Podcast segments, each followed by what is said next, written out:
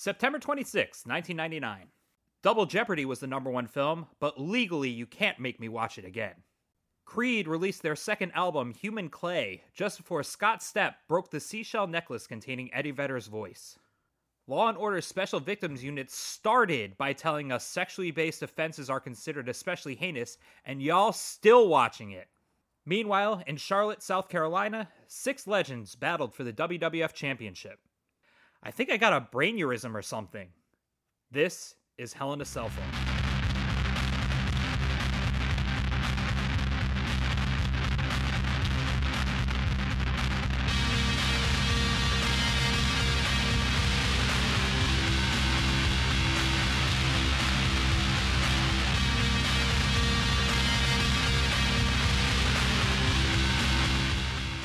I gotta come clean, you guys. I owned the Creed album. I own the Creed Oh. album. I Oh. liked the Creed album. I listened. Did somebody call you a poser? or- I and I'll tell you what. I listened to Higher yesterday on my walk to work, and it's not a bad song. Like it, like, like Um. it's it's cheesy. It's it's definitely cheesy and, and and overblown, but like there's still like a feeling that comes with that song that had it not been shoved down our throats the way that it was, I think that we would look back a bit more fondly on it than we do today. I at the time liked Creed a lot. Like Oh, had boy. Creed t-shirts. Like Guys, I know you're I know you're trying to like like lure me into some trap. I'm not gonna bite. I know you're trying to be like, no, no, no. It was cool to like Creed at a time. We No, all liked it- it, right? no, Eric, you liked it. no, we're not I am not saying at all it was cool at the time. Okay. Yeah, But I don't know. Creed Creed kind of like was immediately popular but never cool. Right? Um, Yeah. I mean, I don't know. I, I don't know what cool is. I mean, they were like they, they were really popular, right? So Mm-hmm. like, you know, they were. I think if you when they were popular, I think if you like went to a Creed concert, I guess you were cool. I don't know. Like, was New Kids on the Block cool? No, I don't think so. Well, I don't know. Spice think- Girls were they cool? maybe? But they also have like a kitsch factor to them as well. I don't know. I I I, I think that we we can all agree that popular doesn't necessarily equal cool. Right? Yeah, Um, for sure. Yeah, I mean, I, I especially we've all been to high school. Our high school experiences. I think we all know that. Yes. Because we were all really popular but not cool. Is that what you're saying? Yeah, exactly. Like I had too many friends, but I what like what was my substance? Nothing. So, also as far as music from uh, September of 1996, Eve released her first album, Rough Riders First Lady. Method Man and Redman released Blackout. Um, and actually, my first real foray into um, into the more modern rap, Old Dirty Bastards, N Word Please came out, which I just listened to that after I listened to Higher, and that shit still slaps. And it's crazy listening to those early Neptunes beats and thinking that Pharrell might not be the Pharrell we know today if it wasn't for the ODB. Um, actually, that that ODB song is also about Jesus. Big Baby Jesus. yeah. Actually, um, I'm not going to go into the to the whole thing, but there was a fall HF festival in September of 1999, headlined by Limp Bizkit, and I was um, I remember going and being very surprised when Run DMC did a surprise set. And after the show, me and my friend Jason went back to where the tour buses were, and we spotted Run DMC and Jam Master Jay, and there was a whole people by the fence, and they were like passing stuff through to to get autographed by Jam Master Jay, and um, all the kids were being like super pushy, like throw us your hat, throw us your change, throw us. Your... And then I, the one of the cooler things I've ever done in my life, I, I had bought a Run DMC T-shirt after the set. I held the T-shirt up. I just looked at Jam Master Jay was- and just like kind of cocked my head towards it, and he just did like the Neo uh, karate, like yes, send it over. I threw it over, signed it, and that is the Run DMC T-shirt that is hanging in my apartment today. Wow. Ooh, I thought I thought you were gonna say that uh, you like you were you went there and were like, hey, can you pass this to Limp Bizkit and have them sign it for me? That would be really funny though to have a Run DMC T-shirt signed by uh, Wes Borland. Fred Durst. Um. Also, uh, I feel like your HFS festivals are starting to become like, uh, picture it, Sicily, 1931. like, how many? There couldn't have been this many HFS festivals. There are yeah, there were one there was one every year and there was two this year. So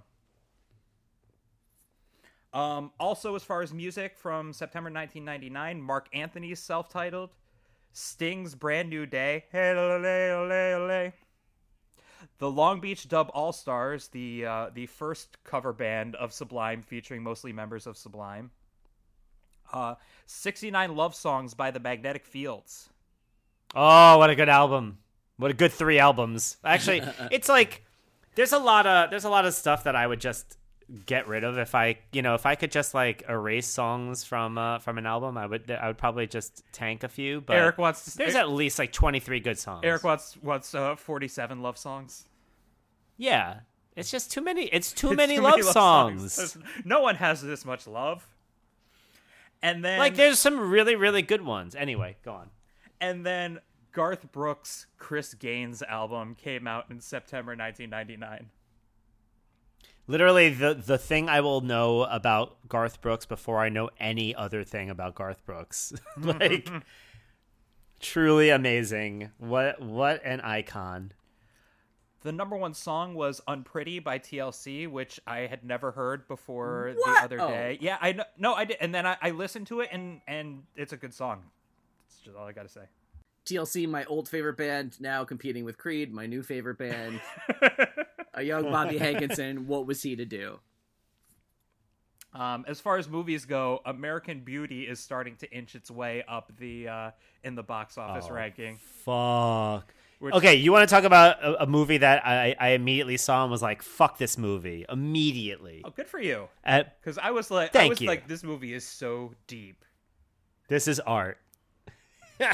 But I mean, I, I guess so, so.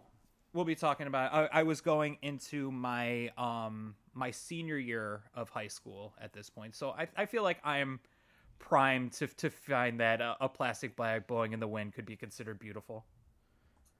Yeah, I mean, like the thing about that movie, and, and honestly, that movie was the reason why I like refused to watch. Um, Sam was it Sam Mendes? Sam Mendes directed it. Is yeah. that the guy? Yeah, I, I, it was like it was the reason why I like never wanted to watch Six Feet Under.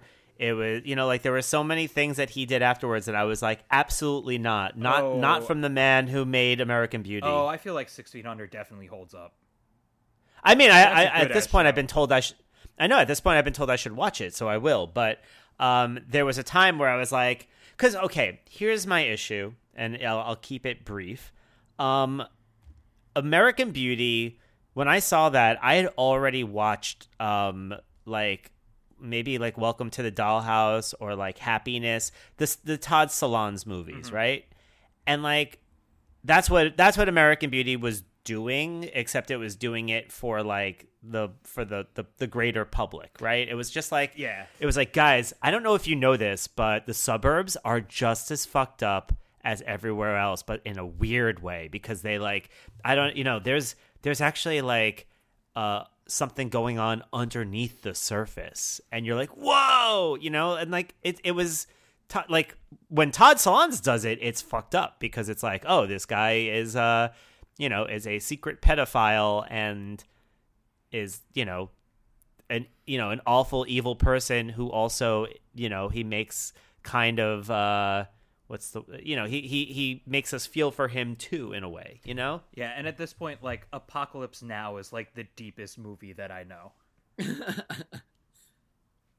Yeah, like like like making making a a guy who's a homophobe be actually he's gay is just like it was tired at that time too. You know what I mean? Like it was that was like that was like playbook uh you know, the homopho the anti-homophobia argument, right?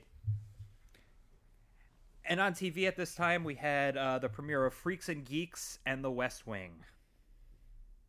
one of which went for a lot longer than it should have, one of it went for a lot less than it should have.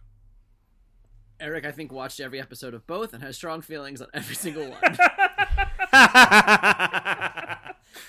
uh, watched every episode of Freaks and Geeks.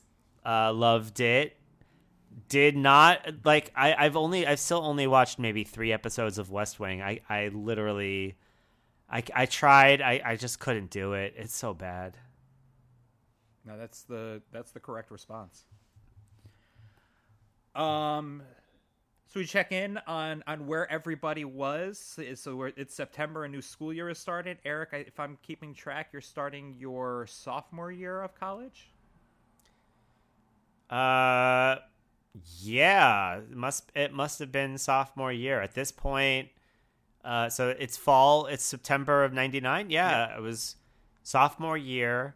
Uh, I was already uh, uh, living off campus because like everyone lives like you you live in dorm like the first year, but then immediately afterwards, like you know, if you're cool, you uh, you move off campus. So I I uh, was living with a friend. But were you popular?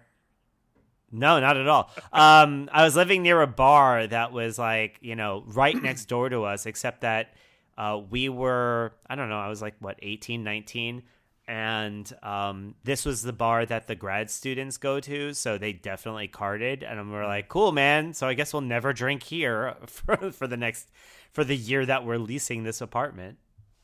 Oh i'm sorry. Did you go to drink there eventually yeah it turned out on the inside it's not that great you know it was fine I can remember. So I'm not in college in in September of 1999 yet, but um, freshman or sophomore year of college, we would go to hang out where the bars were, like when they let out, and just kind of like hang out outside on the sidewalk with people who had just been to a bar. I don't know. We're just like, oh, we just like to uh, to breathe in the atmosphere. I mean, look, every college has their has their culture. Like, mm-hmm. if everybody, if other people are doing it, I guess it makes sense. No, like, I don't think everybody people, likes. I don't think other people were doing oh. it. I think it was just like the three of us, three friends, would go down to where the bars let out and just like talk to people who had just been in the bar. Oh, so that's weird. Yeah. Oh, yeah. It's uh, very weird. I'm. Okay. I, I thought this was like a Creed moment where you're like, no, we all just liked Creed, and this is just what we did. Bobby, are you starting high school? Do I have that right? Let's see, September 99, yes.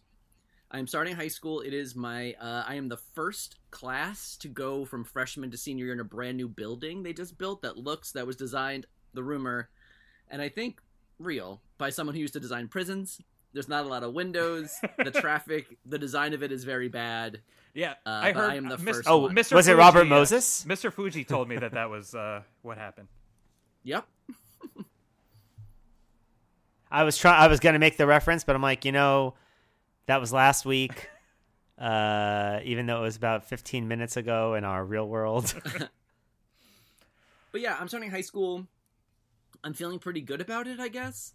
I'm like deep, deep, deep in a Daria phase, and I feel like that's like what's prepping me for high school and the attitude I'm bringing to it. And have brought to everything since there, I want to say. Essentially, yeah. And I'm going into my senior year of high school. Um, had my first big breakup over the summer, uh, but I'm I'm ready to to start this new year fresh and and raring to go.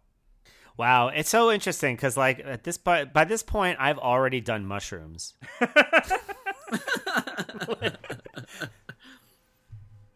Like I've already, I, I like I had like a long, long ass trip and like well, you know, walking around and you know all this stuff, and you guys are just like, yeah, you know, and I get, I, I'm finally getting into, you know, gonna go to class with the big people. I th- probably got my license right around now. I don't remember exactly when. No, I think it was in the middle of my senior year that I finally got my license, but. Good story, Aaron. Welcome to another episode of Hell in a Cell Phone, the podcast where we attempt to make sense of the attitude era of WWE 20 years later. I am your host, Aaron Benoit, joined as always by our wrestling historian, Bobby Hankinson. Hello. And experiencing this all for the first time, Eric Silver. Happy to be on the podcast. That lasts as long as I don't know, like half a tab. We'll see. Half a what? Half a tab. That was an uh, LSD thing. Oh, I, I thought you were talking like the the soda. And it it like, might last for. I- I don't know how how how quickly you drink your tab. yeah, you know. yeah. If it, I mean, it's tab, so you're probably not like gulping it down. It's not that good, right? I would hope not. Um, and also just at the top of the show, we usually save this for the end. But if you're enjoying the show, hey, maybe uh, maybe go on to uh, Apple Podcasts and uh, leave a little rate and review. We we haven't gotten a review in a while, and uh, it's almost like uh, it's almost like you don't like us. So go do that. Or if you're around, like I don't know, a friend's iPhone, just take their phone, go to Apple Podcasts, rate and review us. They're not going to check out. Yeah. You know what you guys can do? It's like it, it it can be a fun, you know, like we're getting into the winter months. Um, we're going to be, you know, bunkering down a lot, not seeing each other as much as the as it gets cold. Um, what you can do is on Zoom calls with your friends, you guys can all leave like competing reviews on on Apple and like and then play the game of like who left which review. Oh, you know, yeah, so like that fun parlor game that we all know and love. Who left which Yeah, review yeah, yeah. on Apple Podcasts? uh, you can drop as many sinister clues as you want, uh, and you know, and and and maybe even like uh, ran- Mis- randomly capitalize letters so that we can see that there's maybe a cipher that we need. Mr. this how- Policeman, you should have known my review. I left you all the clues. Is, is, this, is this how that game Among Us works? Yeah. One of you is the podcaster. Find. it's always the first review. It's always the first one is the podcaster. So we are here now looking back at the Unforgiven 1999 pay-per-view from Charlotte, South Carolina.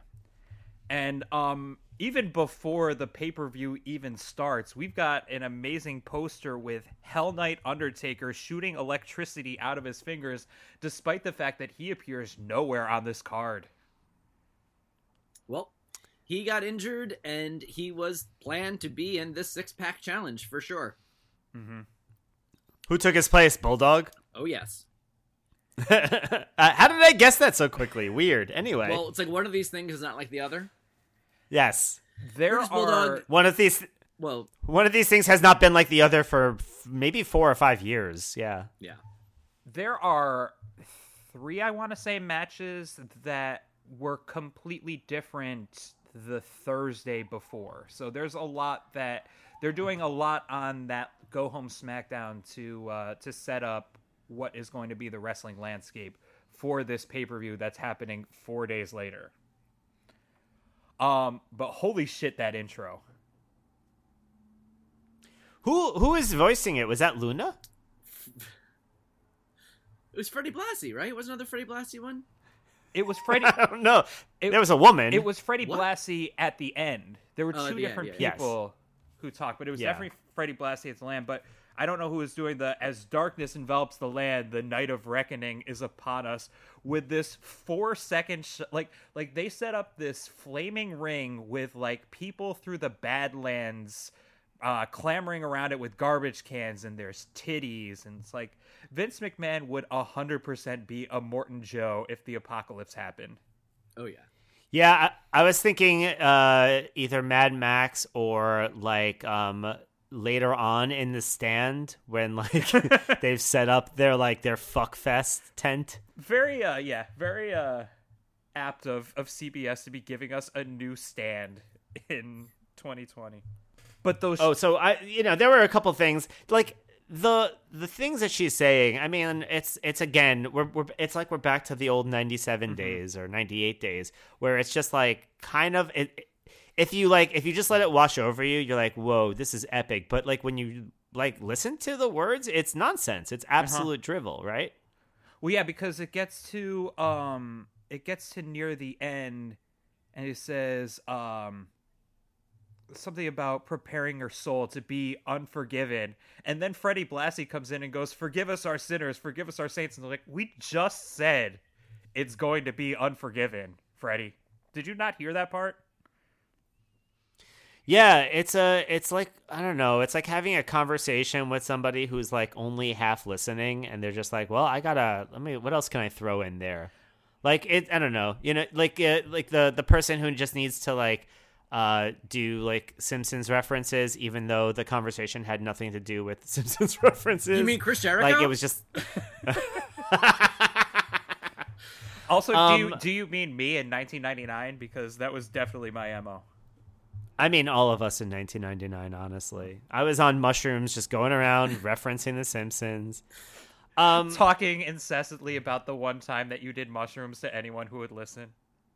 Yes, it, well, it was a big story. Um, What a scoop! there was a point, there's a part where, where uh, I'm going to say it's Luna. Who cares?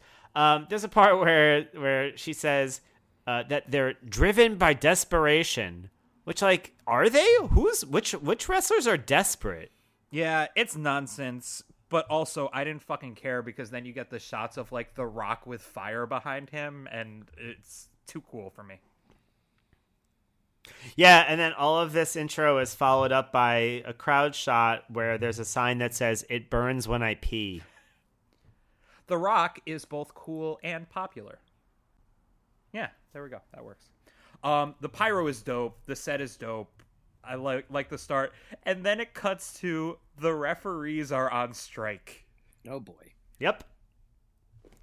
I would, Well, um, it, it's very it's it's very important when you're a company um, showing your product to to you know show all sides. So when your employees are on strike, you should cover. It look, you're a news agency basically, so you should cover that as much as you cover your own product.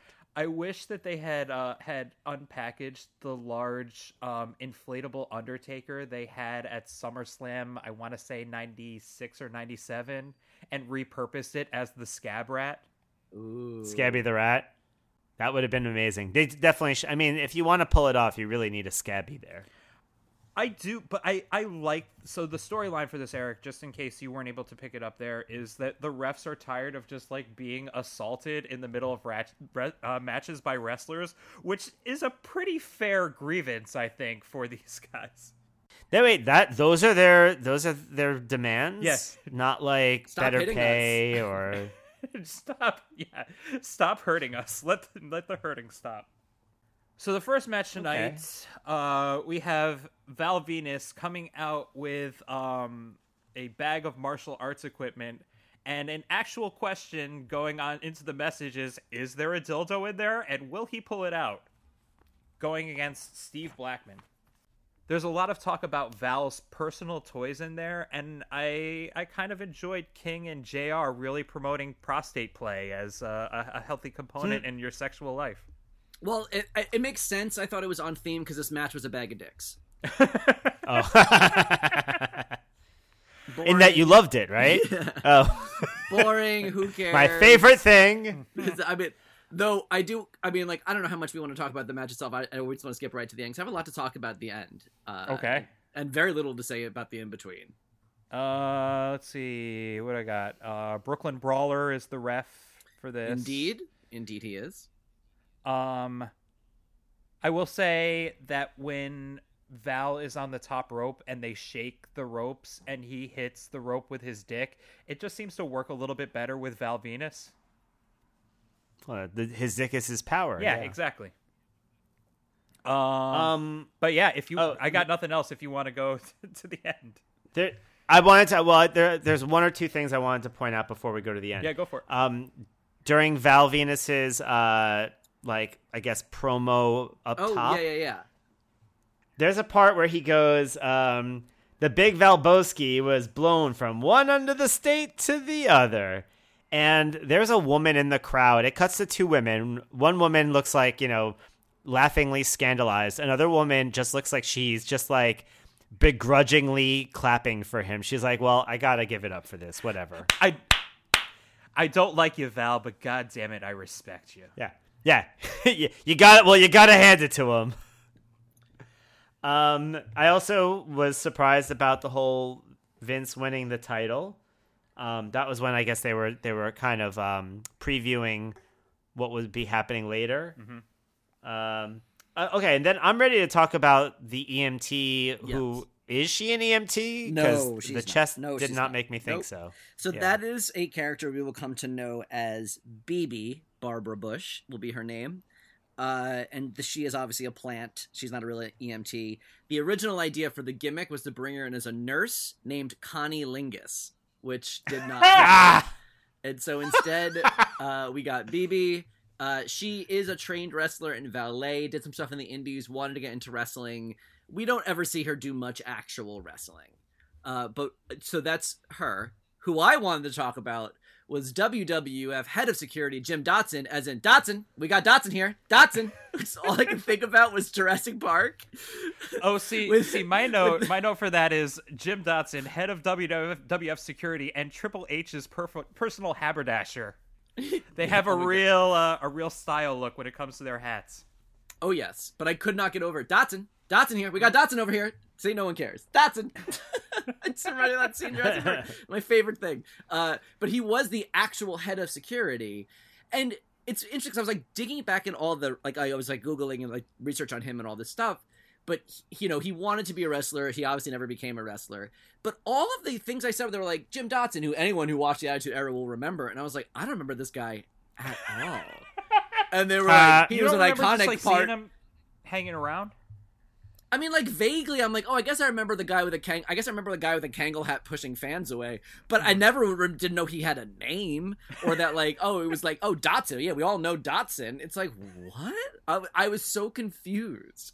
Uh, the whole thing was just uh, really fucking weird to me. I was like, is he editing his own Wikipedia like the guy who did Pacific Blue? Like, is that what's happening? He's like, obviously, the iconic, unforgettable Jim Dotson was uh, uh, just an absolutely integral part of the Attitude Era. Uh, not so much for me, dog. Uh, so yeah, but he's involved here. A lot of bullshit. He's involved here at the end with Blackman, and then and BB's hanging around, and so yeah, a lot of stuff. Also, those EMTs like that were tending to uh, Val Venis, uh, they they looked like they were joining in group prayer. Like they were just in a circle, kind of just like holding hands. Oh, it just looked like they were praying for the for the sickness to leave him. That's See, all I the was- insurance I- covers. I was not looking at a, uh, I was not looking at a single EMT that didn't have enormous tits. That's Yes. where my eyes were completely transfixed the entire time. I mean, it's just it's just like, look, I'm sh- there.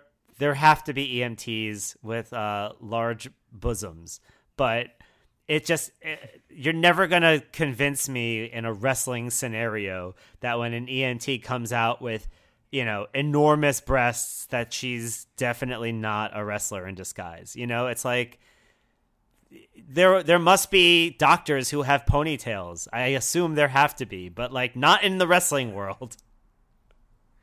So after this, we go backstage where Michael Cole is interviewing the Big Show, asking him about the Undertaker, and then Big Show says, "I've been to the Learning Tree." Does that reference make sense to any of you guys? Oh, I, I just got caught up on the stupid pill. I was like, whoa, this guy's bringing it. uh, no, I don't know what's going on with the learning tree. Ha- Did he like get a switch from the learning tree for his father to like discipline him? I guess. I don't know, man. Oh, no, Big Show here, I think is like 27, and he looks like a fucking million bucks. Mm-hmm. Yeah, most have. I mean, he sounds like get- an idiot, but well, and he's getting more facial hair, but still keeping the facial hair off of one particular spot on his face, making me wonder: can he grow it there? Does he get implants at some point that allows him to fill in the soul patch? he takes a little marker before every match and just colors it in. So next, the uh, whoever is announcing the next package was apparently also writing a best man speech because Webster's dictionary defines friend as one attached to another by affection Amazing. or esteem. My um my uh Got- my notes on this are just in this essay I will, and that's like, yes. that's what it felt like. Was like First, yikes. first, first, we need a definition of terms. When you say friend, what is it you actually mean? Um, I actually did then went to Google and looked up Webster's definition, and they're right. That's exactly how it, Webster's still defines it to this day. Wow. So Twenty years later, Webster's has not come up with a better definition for friend. So the definition Timeless. for friend has not changed in over 20 years. Yeah, uh, amazing. Like it, they the they should have been like, I'm sitting here at my computer trying to think about how to talk about D'Lo and Mark Henry. So what we need to know going into this is that started with Mark Henry going to an old country doctor who told him he was about to die from like cholesterol and sodium or whatever, and D'Lo training Mark and, and trying to get him into better shape, and Mark Henry being angry at for being forced to eat vegetables. Right. He wanted to put butter and sour cream on all of it. I don't know. I love the way he said souse. South. Can a brother get some souse? Uh, and then By the way, really what Mark Henry should have done was gotten a second opinion because I went to a, a doctor for the first time back in March and he was trying to give me this whole thing about my cholesterol being bad. Uh, and I went to a second doctor and the doctor was like, Your cholesterol is fine. Like, sometimes doctors are just trying to, like, it was Dr. you know, Francois. You're not pregnant. Um, yeah, sometimes they're just trying to squeeze you for the copays. I mean, and I'm sure the copays are terrible in the WWF. uh, Uh, but this match was. I thought D'Lo was really fun in this match, though. Well, even before the match even starts, we've got Mark Henry propositioning uh, Lillian Garcia, who glad to see her come here, uh, but not glad to see her there, and then getting slapped. And then Mark Henry enters with two women, one of whom I think has an entire murder of crows in her hair. Ha. Uh, the shorter one, I was like, I was like, who is this woman? I like went on Google, could not find it, but I was like, I was, I was feeling something. You were hoping that you could find naked pictures to masturbate of? Yeah, it was it was a a, a little bit of a Ryan Shamrock type of situation, or maybe like uh, the Godfather, one of you know that one Godfather uh, hoe situation. Um, but Mark Henry decides he's not going to wrestle for the European Championship tonight because he has a brainurism or something. Um, but then uh, D'Lo just runs in and, and attacks, and the match just starts anyway. I agree with you, Bobby. I think that D'Lo is really good in this match. I think that the pacing of this match is far too slow, but it ended the correct way.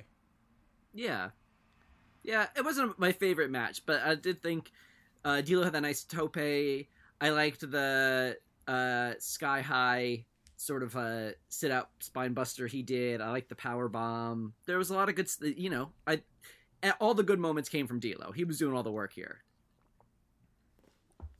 Yeah, I mean, I I think my note for this was just like it's fun enough. I like D'Lo. You know, it did this blow my mind? Not at all. But you know, it's fun. It's fun watching him work. That's all I got on this one. You guys? Okay. So then we go backstage where many people are saying the Acolytes have met their match. To which Faarooq responds, Why? Because one of them is black and the other one is white? Okay. But the whole real purpose of this backstage segment is to show a whole bunch of wrestlers beating up Chaz, who we know knew before as Headbanger Mosh And Beaver Cleavage. Let's not forget. and beaver oh yeah and beaver cleavage we're, since we're not doing a deep dive we're just going to kind of like do a quick overview of that the the one good thing about that story was having him be like i'm not doing this fucking gimmick except the gimmick that they then put on him is my name is chaz and i wrestle in my boxer shorts. Which I thought was obviously very sexy as a child. i'm sure. I'm sure. Nothing better than than scooby-doo boxer shorts to really uh show Twas it the style of the time. Big smiley face Joe Boxer, like knit boxer shorts. But Marianna, They- they- who, um, who, if you'll remember from last week, we talked about uh, an Al Snow promo that got interrupted by heavy kissing. Marianna was the one who played Mrs. Cleavage, and then she became just Marianna, his personal valet and girlfriend. But then she was kissing backstage with Shawn Stasiak, and they were making babies. And I saw one of the babies, and he looked at me. that that was Oh the- boy, there goes there goes high school Aaron. Ninety nine Aaron is back. Oh, I I love that had so many layers to it, and what's great, every level I appreciated it ever on every level. Every level that you brought it, I I enjoyed it there. No, you. that's a no. That, that, that's a good use. It, it's it's uh the Simpsons that's been wielded well. Yeah, Yes. exactly. As we get older, we need to know it's it's it's not the cudgel; it's the uh, it's a finesse weapon that you must use correctly. Um, but Shawn Stasiak was formerly known as Meat, who was just the the man that PMS used for sex and beatings. Um, and then he's then transitioned into his actual name, and they were kissing backstage, and then cut to an episode of Raw where Marianna comes out during a Chaz match with a black eye. Um, and it's just some of the more of the same old women be lying nonsense bullshit, except with a little bit more of a dangerous element here in the way that it portrays domestic violence and women lying about it. Yeah, it's garbage. It, there's, there's irredeemable. It's it's a terrible story for anyone. It's even more. Ter- there's there's nothing redeeming about it. It's not like a bad. It's not like uh, something in poor taste in service for a greater angle, which you know, which is like you know ninety percent of the stuff we talk about. Uh, but yeah, this is just put it fully in the trash. It's um so in the Raws and SmackDown leading up, I forgot to do my little rundown at the top. Um, but we al- also already mentioned Lillian Garcia. Lillian Garcia is the new ring announcer, but also there was um a a blue Du- or blue meanie segment called the Blonde Bitch Project, where he said next week we're going to be starting to unravel these these these videos that were found in the woods, and it was basically a knockoff of Sable that never ever made it to air. Uh, when you said the Blonde Bitch Project, I was like, I thought they called it the Rachel Zoe Project. And then uh, also there are, are wedding bells in the future for Test and Stephanie, so stay tuned to a future deep dive for that one. Oh, and then and then Test winds up uh, heading up NXT. And Yeah, exactly. Yeah, he really he really revolutionized the uh, the industry. Yeah, we all we all know that uh, that that ends in a happy marriage for the two of them. But now we go back to uh, to Unforgiven, and Debra and Miss Kitty are backstage. Miss Um, Kitty, who is uh, Charity King Lawler's real life girlfriend at the time. Oh God, really? Yeah. What is she? Fourteen? I think it's acknowledged on TV sometimes if you listen closely. I'm not sure in this pay per view, but I do. Rem- I seem to. Re- I recall this is just an organic memory. It being uh, referenced on television, and, and not directly, but if Mhm. you knew, you knew. Like they'd be like, "Oh yeah, well, well you ha- well you know you have a you have a real fondness for Miss Kitty there, King. You know what I mean? Like a, one of Yeah. those kind of things." But that was his Um, girlfriend. Yeah. Which is probably going to get kind of weird when uh, when Armageddon rolls around, right, Bobby? So many things are gonna get weird. um. Okay. Uh, Debra is saying the first time Jeff laid his hands on her will be the last. Um, Jeff Jarrett has been going around putting women into the figure four leg lock. Um, and again, we'll get a lot more of that on a future deep dive as well. Yeah, Eric, remember when you were like, I feel uncomfortable watching Chyna Master because sometimes I feel like they're cheering for violence against women. Well, let me tell you, we are about to unambiguously get into a long stretch of time where there is no question that everyone is cheering for violence against women. so that is that's why you were when you were saying on with Chyna, I was like, man, I, maybe it's my maybe it's all relative, maybe it's my perspective, but I was like, this is fucking Gloria Steinem shit compared to what's about to come down the pipeline, y'all. Like, what are you talking about? Uh, because now we are like fully in. I'm like, and as I was watching it, I was like, oh, when Eric says uh, cheering violence against women, he it's this this feels like that. Yeah. Uh, so yeah, it's ugh, I I hate I hate this stuff, and there's there's a lot of it to come, not just in this storyline and these characters, but for years and years and years to come. It's I I hate it. So make sure to rate and review us on Apple Podcasts. You're not rating and reviewing them. we, well, because we have a lot of complaining to do over the next uh, the next few years. yeah, you have years and years of us talking about this. One thing I did like though was was when Jr. was talking about how embarrassing it would be for Jeff Jarrett to lose to Chyna, and King being like, "Why would that be embarrassing?" and backing him into that corner. I really appreciate Yeah. that. That was good. Um, another thing that I'm I'm finally appreciating is Triple H's theme song. This this version of the I Triple like H- it! I, I I do now. I don't know. Um, it's grown on me. There is there is one Triple H theme song that that stands above all others for me, and I'm guessing you can tell which one that is. That's the one that when he premiered the dun dun dun dun dun dun dun Yeah, exactly. dun dun dun. Yeah. Uh, Pocket for Bell's Cannon Elise. or whatever. yeah, Yeah. Puck Bell's Cannon. Uh, It's uh, Green Onions by Booker T and the MGs. Hold on, let me grab my fife. Take my fife, please. Okay, I'm sorry. sorry. Wow. See Hey, guys, yourself wait, out, guys, sir. Guys, guys, guys, guys, guys, guys, guys. My fife. worth it, worth it, worth it, worth it. Um, So this is Chyna versus Jeff Jarrett for the Intercontinental title. Um, not sure. bad. No, Not bad. I think good, good match. I was the second. I would say the second best match of the evening for me. Oh yeah, yeah. I think people agree. You know, watching. You know, at this point, it's no question that Chyna's a fucking huge star. Like the Mhm. pop she's getting. I mean, like she's over, over, over, over, over.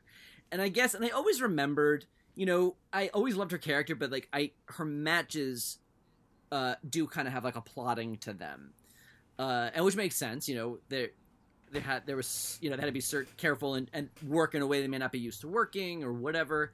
But it's like uh she's like an average ring worker but like a way above average star presence. Like Mhm. i just feel like just like the way the crowd gets behind her what I, I, I just Yeah. really enjoy watching her. Even though if i'm watching something i'm like that looks a little sloppy or like that doesn't look as smooth. Um but the guys in the back and oh go ahead No, which I think pairing her with with Jeff Jarrett is such a smart idea because he can go because he's such a good worker that he's able to make up for any of the shortcomings that Chyna may have in ring where Chyna is able to elevate him because she has such star power especially right now. Totally, and I think you see any you, when you know as we continue on Chyna's run, everyone she works with, you can tell are like the sort of the folks they trust because Mhm. a she's a commodity, so like they really you need to trust that she doesn't get hurt, but also um trust to like care can like put through a good match, and it's not it, that's not uh I think an for a while every time I like would hear that even in like research or reading about her or whatever like yeah Chyna wasn't a great worker we all had to work harder for Chyna blah blah blah blah blah it always kind of like bummed me out because it felt like she was getting slighted. But I I think now I can appreciate more just how I think I have such a I have more of an understanding of how wrestling works Mm-hmm. and how neither party would have had experience enough how to compose a match like this. And that's the inexperience is there on both of them in that sort of way, I Mhm. guess. And that's why they always feel green, even though she's had training. And apparently, from what I've been reading, and even like from uh, you know, from various books and things like that, and because now now now I'm picking up a lot of books, you guys, just so you know. Uh, but I'm going through, and and everyone always says like the the guys always really respected her in the back because she took the bumps and she worked really hard. They were, it wasn't like I'm sure it is working with Stephanie or whatever else, or like when you have to kind of be a little gentler. She was out there and she wanted to she wanted to work stiff and she wanted to work hard and like so she really like went out there and did the work. So she had their respect, but I think they still wanted work. People were concerned about optics, but also um, what's possible. Word. But I think this is a great example of, of one that went over really well. That I just think was Mhm. a really fun match to watch. And some cool Yeah, spots. um, I definitely. Sorry, what were you saying? no, you go ahead, Eric. Oh, I definitely, I you know, we. It's funny how you were, you guys were like, not bad. I'm like, oh, that was exactly the note I had. Was not bad. I like, I, I, you know, there were parts to it that I I liked. There were parts to it that I was like, okay, do I like this or do I not like this? I kind of, I think I really liked the Great Moolah and Mae Young coming out, Mhm. and especially I.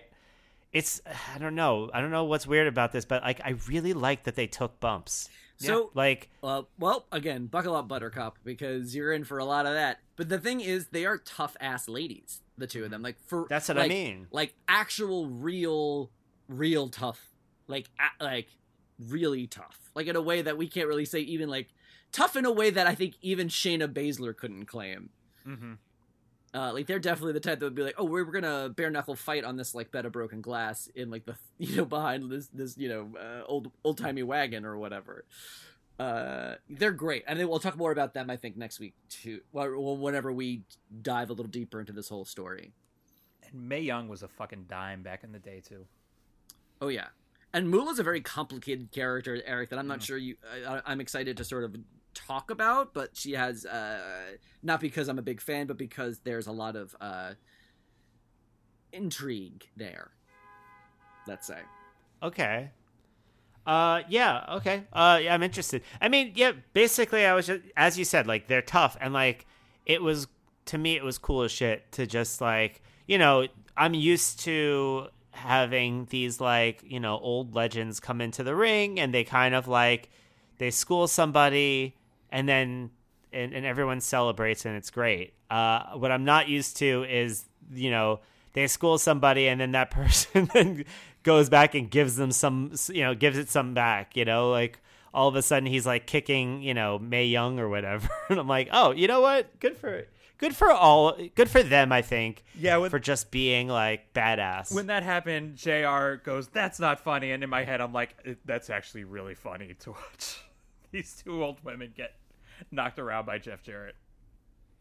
Well, they'll get their come up and they'll like they'll get to like get their revenge yep. and it's just like sure. I they're they're tough and they do the bumps they won't do the bumps and the, the the approach they always had apparently in the back was sort of like treat every appearance with Moolah and Mae as if it could be the last. So they like everybody like went all out because they're like who knows mm-hmm. how much longer they they could they'll be able to take that bump again. Right. Right. Make every make every appearance with Moolah and and Mae their last. Essentially. Murder those bitches. Um, so one thing I want to say about the end is, uh, Debra moves really slowly. Yeah, like so. Well, I mean, have you seen the shoes so they make slowly. them wear? Uh, yeah, that's true. Well, no, I know because they have to have a certain amount of height outside the ring right. so that the camera, the hard camera, can catch the, them. The, the but, titty window, right? Yes, but uh, just like just so much, um, yeah, just it, it so much time. Like even just getting ready to hit him with the guitar is like, oh my god, this is why this fucking pay per view is t- over. You know, two hours and forty minutes. Is Debra can't get her shit together. I think this so pay per view is poor Debra. I think this pay per view is two hour and forty minutes because the the thirty minutes of entrances for the main event, but We'll get to that. I also wrote that down. I wrote that down. There were a few spots in the middle that I, I really liked too. I mean, I loved the uh, the the um, I guess the vagina to the ring post. We could say. Um, yeah, that's a good one. She sold that really well. Chyna like literally throwing Jeff off of him during that one pin. That was awesome. Um, and she had a vertical suplex in the middle, just showing off her power and there was a very funny oversell where uh, uh, Jeff goes for the figure four and Chyna kicks him away, and you watch Jeff like run and leap over the top rope to sell it. Yeah, I think also the ref bump when the ref bump happens, the ref also kind of like dove more. Mm-hmm. There's a lot of like leaping, uh, really like kind of like overselling. Mm-hmm. I spent I spent a lot of time thinking about that um, that Jeff Jarrett oversell because I was like, I was like, okay, if I was, if I was kicked into a rope, wouldn't I just bounce off the rope? Like, how how could I, in in any way of physics, like accidentally flip over the rope? You know what I mean? Yeah. Like nothing, nothing makes actual sense about no, it. No, no, phys- physically impossible. So we want to go over the end. Sure. Sure. Debra comes out pushes Kitty, uh, knocks out JJ with the guitar. Chyna wins, but no, she doesn't because Tom Prichard, the, the one of the scab refs, goes to the instant replay, says that there was the guitar attack, and Chyna is stripped of the Intercontinental Championship. We then go backstage where Austin says there will be a new WWF champion named tonight.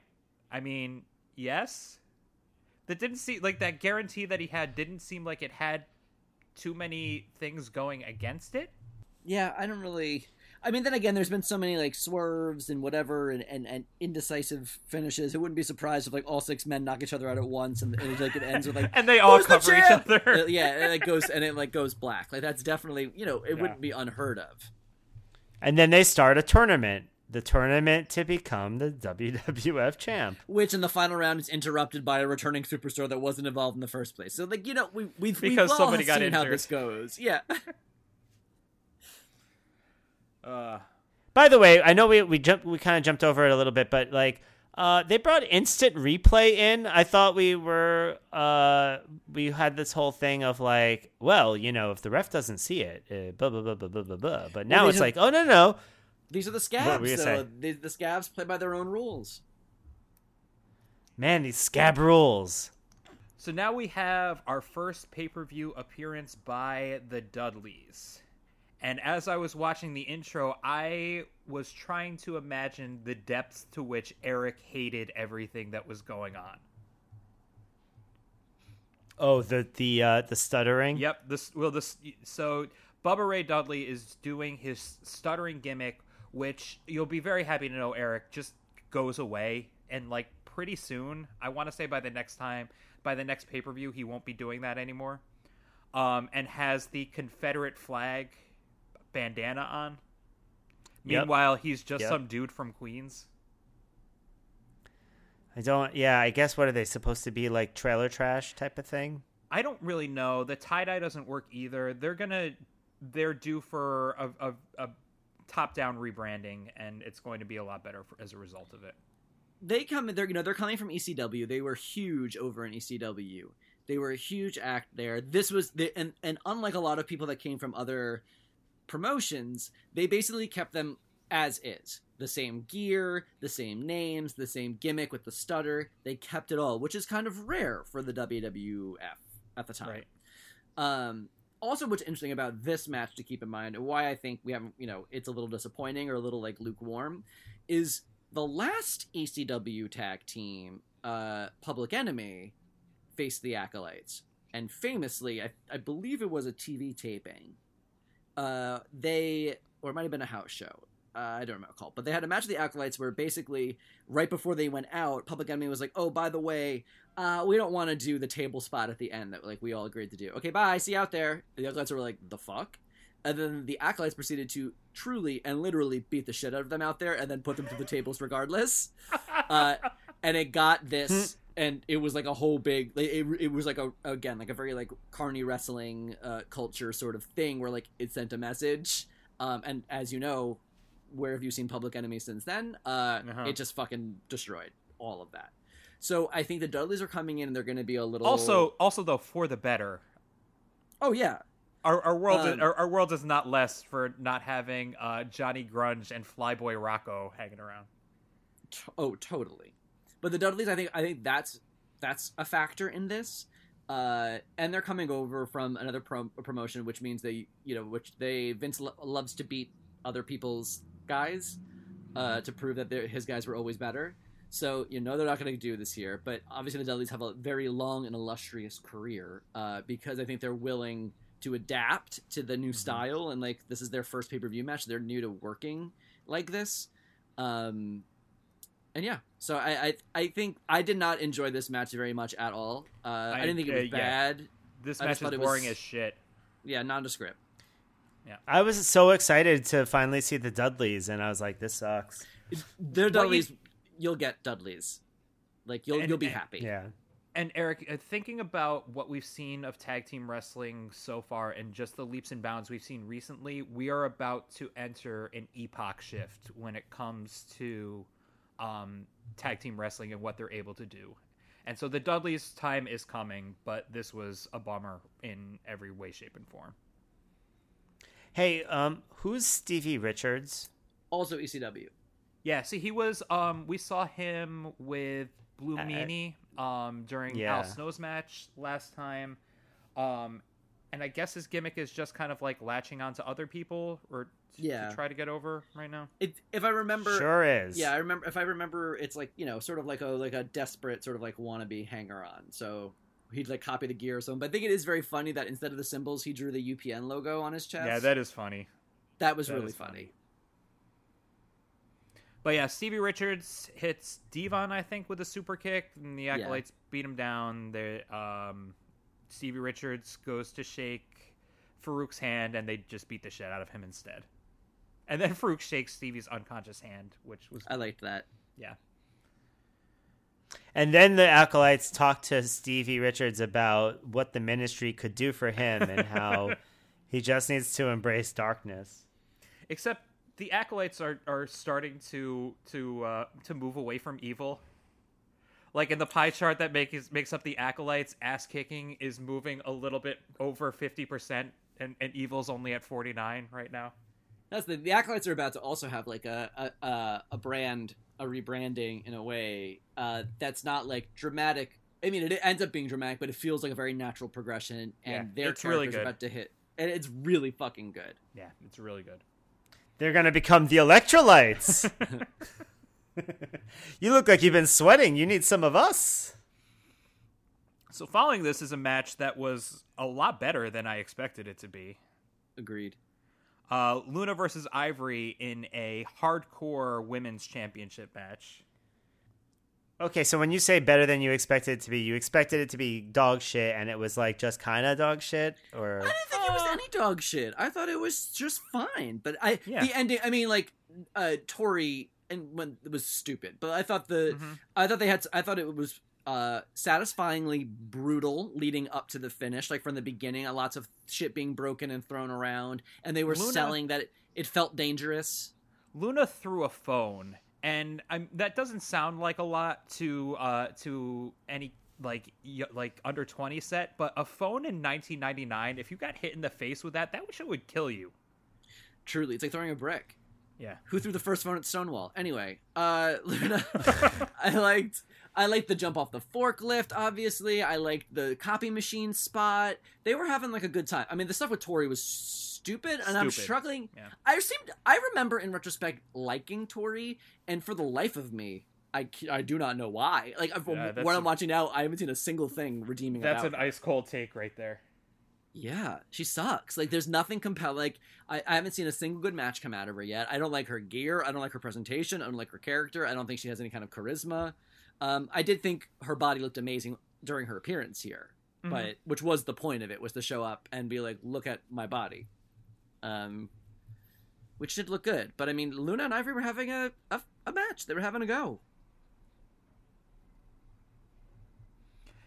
And then after the match, uh, Ivory wins. Um, after the match, Mae Young and Moolah beat down Ivory, and I thought that was uh, satisfying in itself too. Agreed. Yeah, she should have kept a phone for them. So the next match I think is notable for two things. One, in kind of uh, going back to the limitations of tag team wrestling as it was before, um, especially with one of the teams here, but also of the fact that uh, the New Age Outlaws, it's who were not champions three days ago. They won the tag team belts on the SmackDown leading up to this. And as far as who they won them from, we'll talk about that on our next deep dive episode. But clearly, the more interesting story is Edge and Christian and the New Brood, and I think they know that. And so this is another one that's just kind of a slog for me. Yeah, I don't think I was awake for most of this match. I'm like, I was like, at one point, I'm like, wait a minute, the Hardy Boys showed up? I didn't even know. Um, the crowd is very excited to have uh, to have the New Age Outlaws back. Everyone is very excited to tell the unnamed you that his ass better call somebody. I'm very excited that apparently uh, Mr. Ass has seen The Craft recently and has adopted wearing the, that choker for some reason. I don't understand. yes. Oh, what was that? That can't be good for you while you're wrestling or doing any kind of physical activity. It's not good for you, period. That- Between that yeah. and Christian's like mesh shirt, I was like, what sort of fucking queer as folk splash all night gay GHB club am I in here? Yeah, unless your name is Fairuza Balk and the year is 1999, you, you should not be doing that. Yeah. And if it is Fairuza Balk, what was it like being on Return to Oz? I bind you, Billy. I bind you from doing harm against yourself and harm to others. Do you think that at this point Mr. Ass has realized that this is the best that he's going to have it? Like that this is as far as his career is going to go is tag team champion? Probably. I mean, I assume that he's smartened because it's clear at this point the singles push is over. So I imagine at least at this point, I don't know if he knows like this is it, but he's got to be feeling low. Well, eh, they go over here. The New Brood attacks, and the New Age Outlaws win. And as if he needs to be reminded that it could always be worse. Lillian Garcia interviews the British Bulldog with Triple H just like hanging around. All right. Oh, I see. Yeah, I see what uh, your your, these your segue suck. was going to was doing there. Yeah, sorry. I Sorry forgot- about I always that. Forget, I always forget about the backstage ones, especially this this one I didn't find particularly notable, but I'll let you. I'll let you set that up again later. Yeah, but that uh that backstage interview was really bad. not as bad as It what's could get coming. worse. Let's just leave it all in like that. Yeah. Because then there is going to be another backstage where Bossman is telling Michael Cole that he's going to sodomize him. And then he says tonight's going to be Yeah. a night that nobody's gonna uh forget. He literally forgot the word forget. And well, he's not On wrong. brand, man. I do wish we could forget. and it's so much setup. Like it takes so long because they have to set up the cage around the ring and then lower the cell on top of the cage around the ring. Um, and Al is backstage seething, and all of this is just set up for a garbage match. Um, this is Al Snow versus the Big Boss Man. If you listen to our last deep dive, this is the Kennel from Hell match and it is widely regarded as the worst match of the Attitude Era. It's it, oh the worst. The worst. Um, Full stop. because I mean, like there was another Hell in a Cell match with uh Oh yeah, with, uh, With- that that's also on the list, but this Yeah. with is Big Boss Man. this is worse. This is worse. Well, I mean, so the the they release the hounds. The dog comes Except in they don't. and- yeah. Yeah, did they actually release? I think they just pet furiously and hold that and It is hold a tight leash on the on the hound. But it the doesn't have the same gets- effect. To, it doesn't have the same effect to be like, I need you to briskly walk the hounds around the perimeter. That's not as nearly as menacing. Cry havoc and gently hold the dogs of war. Ugh. yeah, like I mean, there's got it. They could have. They they had to have come up with some other thing that they could have been like, guys, we need to. This this dog thing isn't gonna work. And and well and and, and it's obvious almost immediately when the first dog enters the cage and just starts pissing right away. Oh, it did. I missed that. Oh yeah, just like right away, just like piss everywhere. Terrible. I mean, those dogs are probably really afraid. This is this is too much Yeah. stimulus for three animals. Yeah, there's a Well, lot I of thi- I noise. think- I think it's appropriate because this match is dog shit. Hey, two for two. Uh, no, Wow. this sucked. This Yes. this whole thing was bad. I, I, yeah, I had I I even I I just hate it conceptually. Even if it worked, it went out without a hitch, I'd still like, this is bad. Like the two cages, the escaping two cages. That's not compelling to watch. It reminds yeah, me of the Punjabi prison match they do, where it's like overly complicated and hard to shoot and doesn't. It just seems like a lot of climbing, and it's like I'm not watching American Ninja Warrior. It just I don't know. the whole point of Hell in a Cell is that you you're not supposed to be able to escape the cell. So when the point of the match is escaping the cell, then it it uh, it's dumb in and of that. And that, but even if they just had like a really hard hitting match inside of there, they spend most of the match climbing up on one or the other of the cages away from each other. Um, it was too many cages. Yeah. Yeah, I'm just gonna say, maybe too many. and Al wins, but there's no catharsis to the end of this bad storyline that is better left. Well, because um, past. Because Big Boss Man went and stole the other three dogs, and he's gonna offer them at Raw. He's gonna say, "Hey, Al, do you want these dogs back? Um, I hope you come hungry because I'm gonna give you these dogs back, but I'm gonna feed you a really big meal." Now the problem is Bossman's acquired a taste for dog, so now he has to keep getting more and more dogs. honestly, I kind of like that story. Well, now I can't stop eating dog. A- anything anything where they where they they take it into an angle would justify all the bullshit before you know yeah, No, I'm happy to put this whole story down. please, oh no please. take it to yeah put it to sleep Uh, and at least we get a little bit of mankind afterwards to uh, to cleanse the palate, and the dozens and dozens of mankind fans out there. I'm really good. really excited for our next deep dive. The next match, though, um, three days ago, this was going to be Chris Jericho versus Ken Shamrock.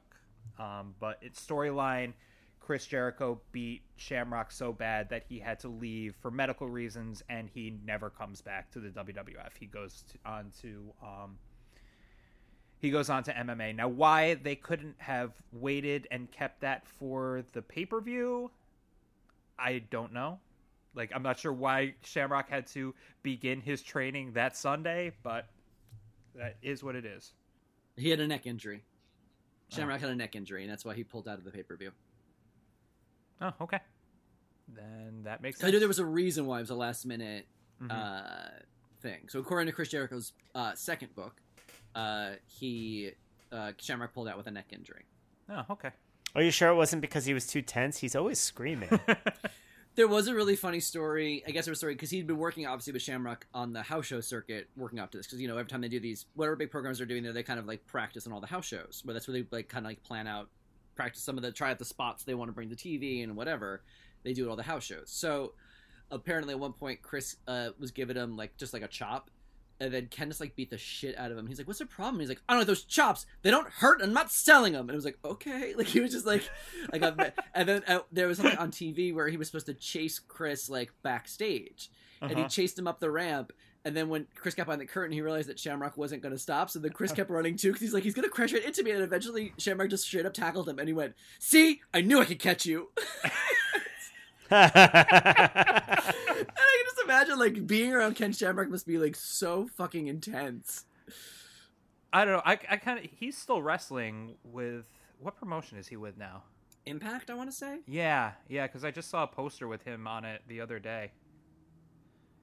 I'm wondering what Yeah. a what what a 50 year old Shamrock is gonna look like at this point. Um, X Pac also. Oh. Fifty-year-old Shamrock. I'm like, the words you're saying are are sound like things I want to hear. Um, X Pac is also in a bit of a transitional period right now. He's broken with Kane, and- and the justification for that is that he feels like he's holding back Kane. He's he's the small man in the the land of giants, which isn't a bad story, but they just didn't really do much with it other than get him here. Blah. Well, and Chris uh, Jericho this is Chris Jericho is here to save this boring, brutal pay per view. he can't even jericho can't Well, Jericho at this time, you guys is not has not yet found his footing in the WWF backstage with the crowd, anything. He's got a reputation for being a little arro- arrogant in the back, which makes sense, um, because he is. uh, Mhm. But also the way he works is very different, and I guess I was. This is also something I was like that I got a clearer understanding of. He describes it in the book, um, and it is something I you you. I, I'm like, oh, that makes sense. I can see that, but I never thought about this part of wrestling. So He Um, he he describes was- it in the book as not being master of his domain. a, a, a thousand and four holes. Um, but oh my god, I, I realized what you were doing now. Uh, he said uh, in WC, first of all, in WCW, they would tell them like who's gonna win and how much time they have, and that was it. Mhm. Now they have someone that worked with them, like an agent that helps like put together the match. That's different for him.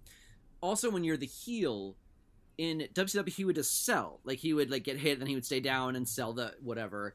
And WWF, the way they orchestrate matches is when the babyface has their comeback, the heel is supposed to come down and pop back up right away. To get like a to get like the next you know they do like a bunch of hip drags a bunch of mm-hmm. slams or whatever but he's not supposed to sell the individual moves that he would because it slows down the match but he was doing that and people thought it looked that it, he was lazy because it's a lot of work to get slammed and immediately jump right back up so you can get the next move or whatever in those mm-hmm. comeback sequences which I hadn't really thought about. But it, that was a transition because that's not what they do in every promotion, and so he wasn't used to that. So he was also given a reputation for being lazy and not a good worker, which is, seems, seems crazy to us having you know fucking drooled over all those pre WWF matches and knowing what a career he has ahead of him. That at this point he's like struggling to find his footing. Uh, so he's in there with X Pac, and when you are in there with X Pac, you're sort of expected like if you can't get over with X Pac, like then you, the problem is you because he's a Mhm. really good wrestler. Uh, but however, X Pac is also a mess. He showed up really late for this pay per view, and Jericho thought he would just take the exact match he had planned with Shamrock and do it with X Pac, which obviously they're very different styles, and Mhm. so this match was not great. But they met I thought. before in WCW, correct? They did. I think actually it was even worse when they did that. I think they uh, they had a really like a famously bad time. I want to say it was Halloween Havoc, maybe '96. That sounds right. And Yeah, now, I wasn't sure. Oh, what were you gonna say? and now uh, Chris Jericho has also been paired up with uh, Curtis Hughes um, as his bodyguard slash enforcer. And is Curtis Hughes the guy who was a driver? Hmm. What do you mean? You met, didn't you? Didn't uh, one of you say that like? Um, Oh no no Jericho- no! We were talking about this was in in WCW. That was uh, Ralphus, who was the head of his personal security, and and Curtis Hughes is a wrestler and is like in in, in shape, cut guy. Ralphus was just like a a big weird looking dude, who uh, Jericho- Trip- Jericho would put in a crop top, and Jericho. Oh, sorry. and write Jericho personal security with a sharpie on it. Got it. Jericho also says in this book that Curtis Hughes was an actual literal narcoleptic, Huh? and and once fell asleep uh, mid back body drop in the ring. I don't know if that's true. That I feel like might be. It's that's only one source, unverified, but I do think uh, that is very funny to me. that the idea of that happening. Yeah, all that talk, not much to say about the match. There was one moment where it looked like X Pac went face first into the floor, and I was like, I hope that wasn't where one of the dogs was peeing. Yeah, I, I, I was like, I watched this match and I was like, I don't know, maybe I just don't like X Pac matches.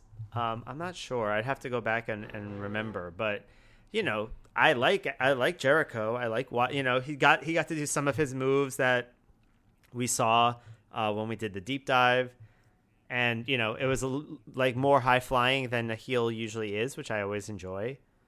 Um, but yeah, I was just kind of I was bored. And one of the problems that I had was this with this match was that um, it's Tom Prichard, right, who was the the ref. So Tom Yep. Prichard runs out to the end of the Chyna match to give Chyna the DQ after Debra used the guitar. Meanwhile, Curtis Hughes is interfering right in front of him, and there's no DQ, and there's not even an ejection of him from the side of the ring. Just kind of lets it go.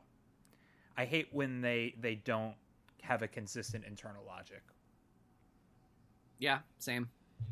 The upside down Bronco Buster was cool, but other than that, See- not a lot for me to say.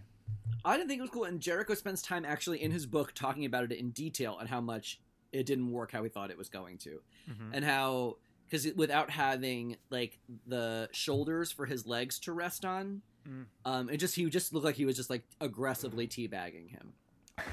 That's what it looked like to me. Yeah, I agree. And you didn't like that? I mean, I loved it, but he didn't think it looked great. I don't remember. X Pac goes over, I guess, and then Mr. Hughes attacks everybody. Is that how it ends? I don't know. I hate it here. Um, X Pac won by disqualification. nah. And then Road Dog shows up. Yeah. Very cool. Boring. And that brings us, ladies and gentlemen, right to the Yes. To the main, main event, event. which uh, Well, that brings us to the first half hour of the main event. Well, all right. Can I give the bulldog catch up now? Yes, the British Bulldog was wrestling in WCW and he got injured during a match because he landed on a trap door that was in the ring for like another bit later and he really hurt his back like badly. They thought that he might not ever walk again. Uh, and they got he got fired via FedEx from WCW, which seems like WCW kept FedEx in business. It feels like uh, even they were, they were FedExing empty envelopes at one point. So anyway, uh, but Bulldog then is gone. He, so he's he got fired from there. Stu Hart personally called Vince McMahon and was like, "Hey, Davey could use some work. uh, uh, got anything for Davey? He's in really great shape." And I think the, the you know, or at least Bruce Prichard's point of view, I should say, uh, is that Vince felt a little, you know, obviously after the stuff with Owen and the screw Mhm. drop, the screw job and stuff like that, you know, wanting to make an effort to make some right. So brought uh, Davey back in for this, and with the Undertaker out injured, uh, who else was a big enough star that could have been in this? Yeah, I think it makes sense. There's a lot to just get to this match, though, as uh, the package before let you know, which um, the package has just some like generic rock music behind. And I sent Bobby. Uh, I'll send it to you, Eric, later. The the original package here, which included. Um, I'm still a fan of System of a Down even today. Um, System of a Down Sugar at the end there, and I think it's a much more hype way to uh, to set up this. But we know Mankind won at SummerSlam, and then the next night, Mankind, um, uh, sorry, Hunter uses JR as bait, breaks JR's arm, and winds up in a match with Mankind with Shane as the special guest ref, and that's where Triple H wins his first championship. And then after winning that, he proceeds to piss off literally everyone backstage. So the the the storyline is basically every the world versus Triple H, uh, leading to a lot of shenanigans that leads to Vince McMahon in a match with Triple H after uh, Triple H was was uh, mouthing off to Linda McMahon, um, and Vince Yeah. is the champion. Remember when you said Vince will go away for a while? Yeah. I was like, oh, you mean like a week? Yeah, two weeks. Yeah, I think it was like seven weeks that we were without Vince McMahon on, on WWF programming. But it's weird now because now he's he's uh, face aligned against Triple H, um, and there's that moment where uh, uh, he relinquishes the the WWF Championship because he's not allowed to be involved in in business. And Austin tells him that there was a clause in the contract that Austin is allowed to reinstate him if he wants to. And Austin asks him if he will reinstate him, will he get a championship match? So that leads us to this six pack challenge for the vacant WWF Championship. And a six pack challenge that I'm not like a, a structurally that's unique. Like I'm, I'm not how we're used to seeing six pack challenges today, which I believe are more mostly run like six, just like six man matches. Mm-hmm. This is almost run. This is run with two legal competitors at a time. For uh, the other four on the outside being tagged in, um, which is strange. Yeah, it's strange. yeah. Why would they tag? It doesn't make any sense. Yeah, it's strange. I don't like it, but I can understand for not having any kind of um, roadmap for what a, a six man match like this would look like. Why they would go to that as kind of their way to um, a, a way to kind of wade Crowd through the chaos. More, yeah, crowd Yeah. control. And it's fun. I mean, these are again fucking legends out there putting It on is- a hell of it a is- show. Five legends in the British Bulldog. Just having Yeah. uh, Matt. Yeah. There, I mean, it's. A, I feel like I don't have a lot of like specific notes or spots because a lot of like attitudes sort of brawling. Uh huh. Um, but man, but it definitely is high octane, and the in the back half of it really is just like Oh yeah. uh, edge of your seat, fucking popcorn fest. I think it really ramps up Yeah, when that- um, yeah. The Rock grabs Austin's beer and spits it in in uh, Triple H's face. Yeah, Yeah. Uh, there was yeah early on i thought like i was a little bit bored um it's also not that interesting to hear like austin on the mic like you know like austin was kind of calling along with uh jr and and uh lawler. And it wasn't like it was just kind of austin like kind of just seeming like he's like yeah you know cool man. I love all these guys. This is it. Look at that. Look at that. That's great. And like this is not kind of what I would want. I, if I'm if I want anything from him, it's him like, you know, be finding ways to put them down or being interesting or something. But it, it just felt like he was just like, yeah, I'm just I'm just like a kid out there. Bobby, Um, hey Bobby, is um is Austin hurt already Yes. right now? Because okay, Yes, he's hurt.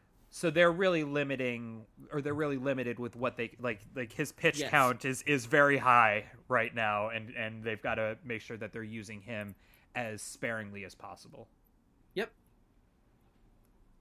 Well, that makes some sense. Uh, because I'm sure everybody would have rioted if they didn't get to see Stone Cold. Yeah, if they didn't get to Um, see him drink a beer. Yeah, right. Uh, yeah. So early on, it was like you know, uh, you know, tags that didn't make sense to me, or just like you know, some guys kind of going at each other. It was a little slow, but then you're yeah, it like it picks up, especially when I want to say the the stuff between mankind and the Rock starts taking place Yep. Yeah. Definitely. and espe- and and as as they keep hitting the button of like oh shit the rock and triple h are like they're now they're back at at it with each other again like you know something that truly had you know it had it had some real um emotion to it as opposed to i don't know the big show with like most people right Yeah.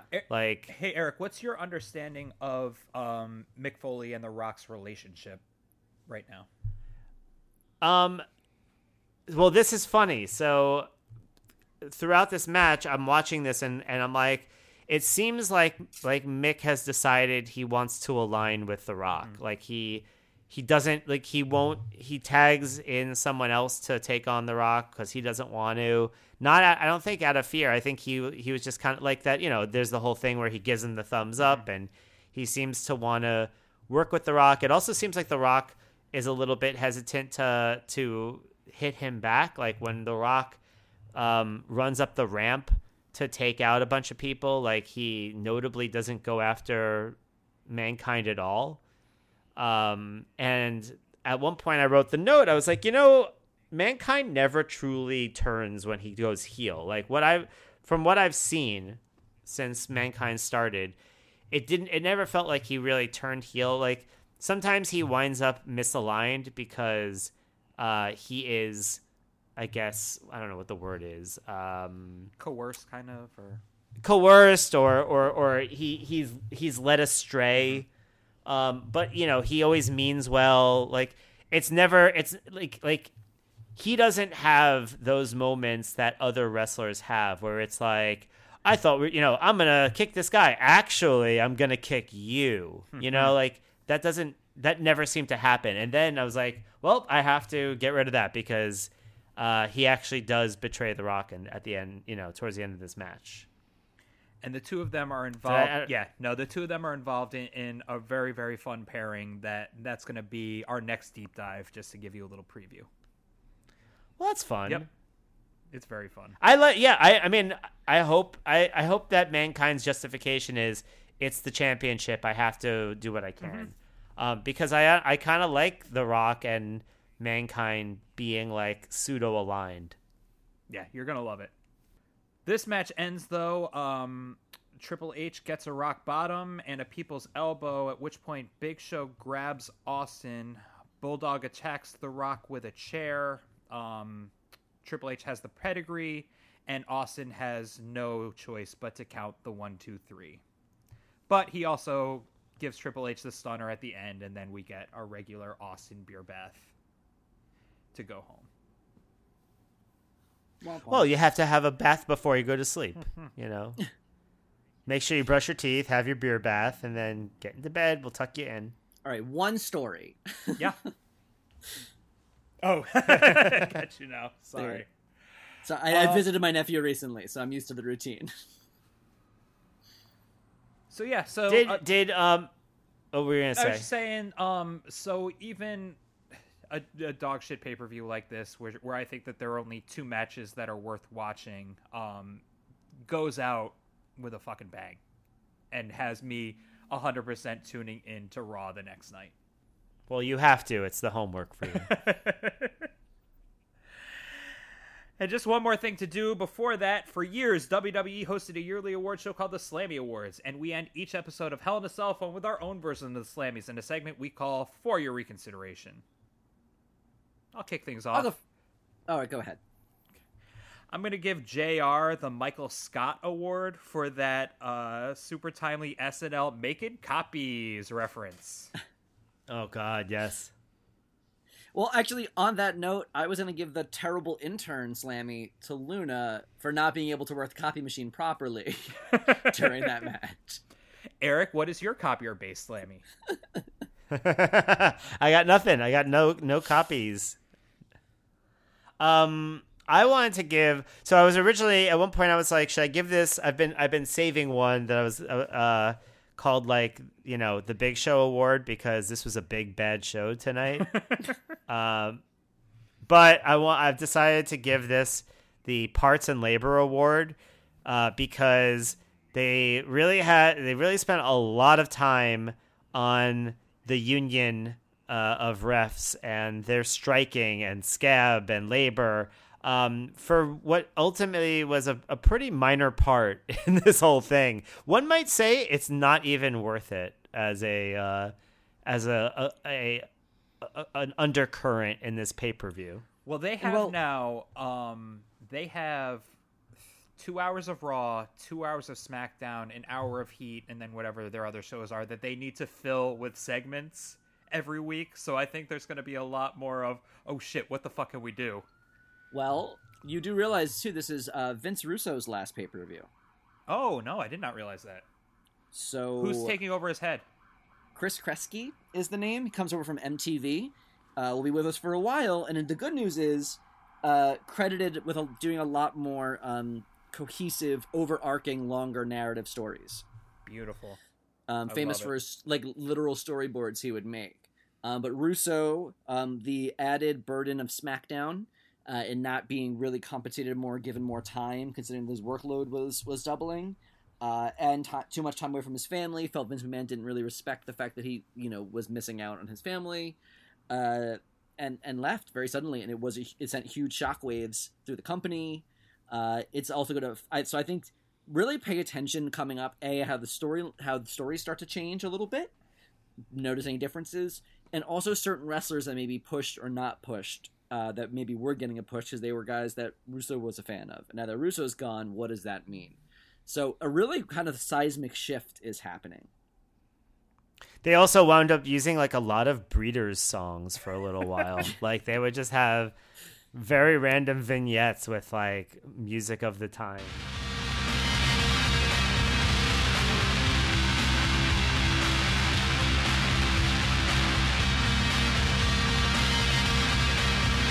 All right, great note to end on.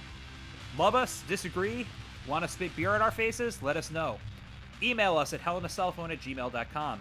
Get updates on Facebook or Twitter at hellinacellpod or tweet at us individually. Eric at Prime Silver, Bobby at Bobby Hank, and Aaron at Slow Pass. Our theme song is There Are Traitors in Our Midst by Disco Vietnam, and our art is by Alexis Yavni. Find links for both in our episode notes. Please rate and review us on Apple Podcasts or wherever you get your podcasts. We'll be back again next week with another episode, and join us in two weeks for Rebellion 1999.